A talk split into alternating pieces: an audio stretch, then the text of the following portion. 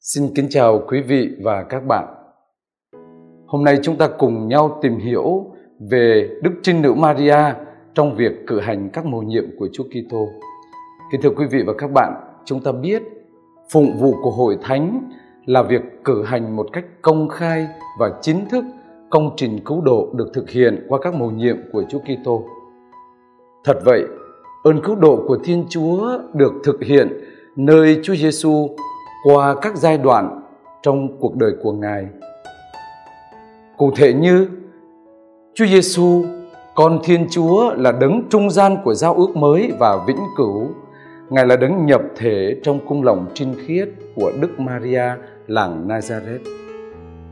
Ơn cứu độ tiếp tục nơi mầu nhiệm phục sinh.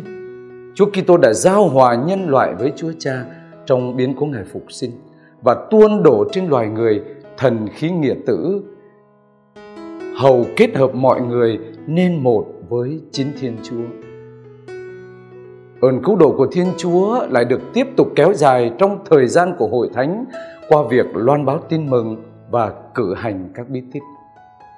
Ơn cứu độ sẽ tròn đầy và hoàn tất ở tầm mức hoàn vũ trong cuộc tái lâm vinh hiển của Chúa Kitô.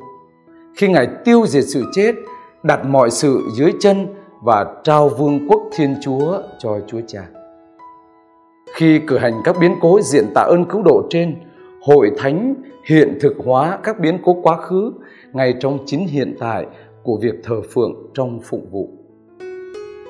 Trong khi cử hành các mầu nhiệm nền tảng và căn bản của Chúa Kitô là ơn cứu độ của loài người, Đức Trinh Nữ Maria theo kế hoạch của Thiên Chúa và do mầu nhiệm của Chúa Kitô và của Hội Thánh mẹ đã gắn bó cách mật thiết với lịch sử cứu rỗi. Mẹ hiền diện cách tích cực, đa dạng và tuyệt diệu vào các mầu nhiệm cuộc đời của Chúa Kitô. Cụ thể như từ đầu năm phùng vụ, Hội Thánh cử hành công trình Thiên Chúa đã chuẩn bị cho người mẹ tương lai của đấng cứu thế. Người mẹ được gìn giữ không nhiễm lây nguyên tội để cho con Thiên Chúa nhập thể trong cung lòng của mẹ.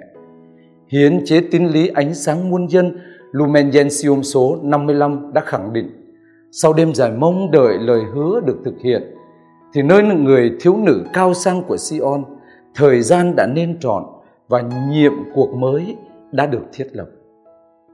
Quả thực, Thiên Chúa đã bao bọc Đức Maria bằng ân sủng của người và ngay từ giây phút đầu tiên của sự thụ thai, Thiên Chúa đã gìn giữ mẹ khỏi mọi vết nhơ tội lỗi đã đổ tràn trên mẹ ân huệ của thánh thần.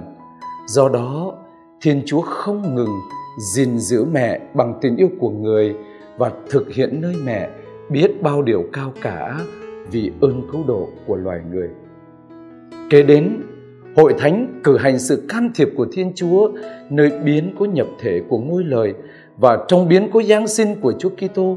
Rồi trong việc tỏ mình ra cho các mục đồng là hoa quả đầu mùa của hội thánh bắt nguồn từ người Do Thái và tỏ mình cho các đạo sĩ là hoa quả đầu mùa của hội thánh xuất phát từ dân ngoại.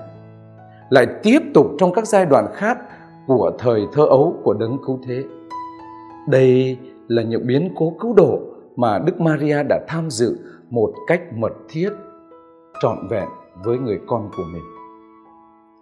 Và mẹ cũng đã xuất hiện rõ ràng ngay từ đầu trong tiệc cưới thành Cana xứ Galilee.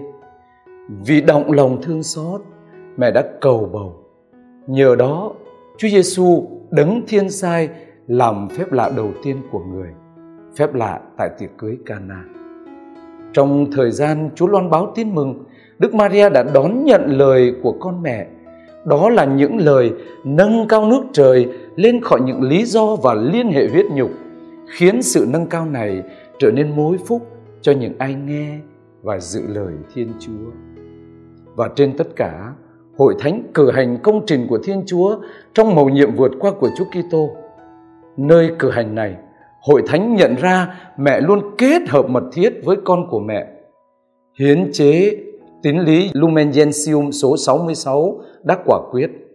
Quả thật, trong cuộc thương khó của Chúa Con, Đức Maria đã đau đớn chịu khổ cực với con một của mình và dự phần vào hy lễ của con với tấm lòng của một người mẹ hết tình ưng thuận, hiến tế và lễ vật do lòng mình sinh ra. Trong cuộc phục sinh của Ngài, mẹ đã vui mừng khôn tả và sau khi Ngài lên trời, mẹ đã hiệp nhất trong lời cầu nguyện cùng với các tông đồ và với các môn đệ đầu tiên nơi nhà tiệc ly để tha thiết cầu xin Thiên Chúa bàn thánh thần là đấng đã bao phủ lấy mẹ trong ngày truyền tin. Và rồi khi được vinh hiển lên trời và được tôn vinh bên cạnh Chúa Con, vua các vua và Chúa các chúa. Đức Thánh Trinh Nữ Maria mẹ chúng ta đã không rời bỏ sứ mạng cứu độ của Chúa Cha giao phó mà mẹ vẫn tiếp tục và liên lỉ cầu bầu để đem lại cho chúng ta những ân huệ của phần rội đời đời. Với mối tương quan hiệp nhất hội thánh với Đức Maria, hội thánh muốn sống mầu nhiệm của Chúa Kitô với mẹ và như mẹ là không ngừng kinh nghiệm rằng Đức Thánh Trinh Nữ Maria luôn ở bên cạnh mình, nhất là trong phụng vụ thánh như người mẹ và là như đấng bảo chữa cứu giúp. Vì thế, khi cử hành các biến cố cứu độ mà Chúa Cứu Thế đã hoàn tất trong cuộc đời công khai của Ngài, Hội Thánh cũng kính nhớ Đức Thánh Trinh Nữ vì mẹ đã tham dự vào các mầu nhiệm của Chúa Kitô cách tròn đầy. Xin cảm ơn quý vị và các bạn đã lắng nghe và đón nhận phần tìm hiểu này. Kính mời quý vị và các bạn đón nghe chủ đề tìm hiểu lần tới Đức Thánh Trinh Nữ Maria là gương mẫu của Hội Thánh trong việc cử hành phụng vụ.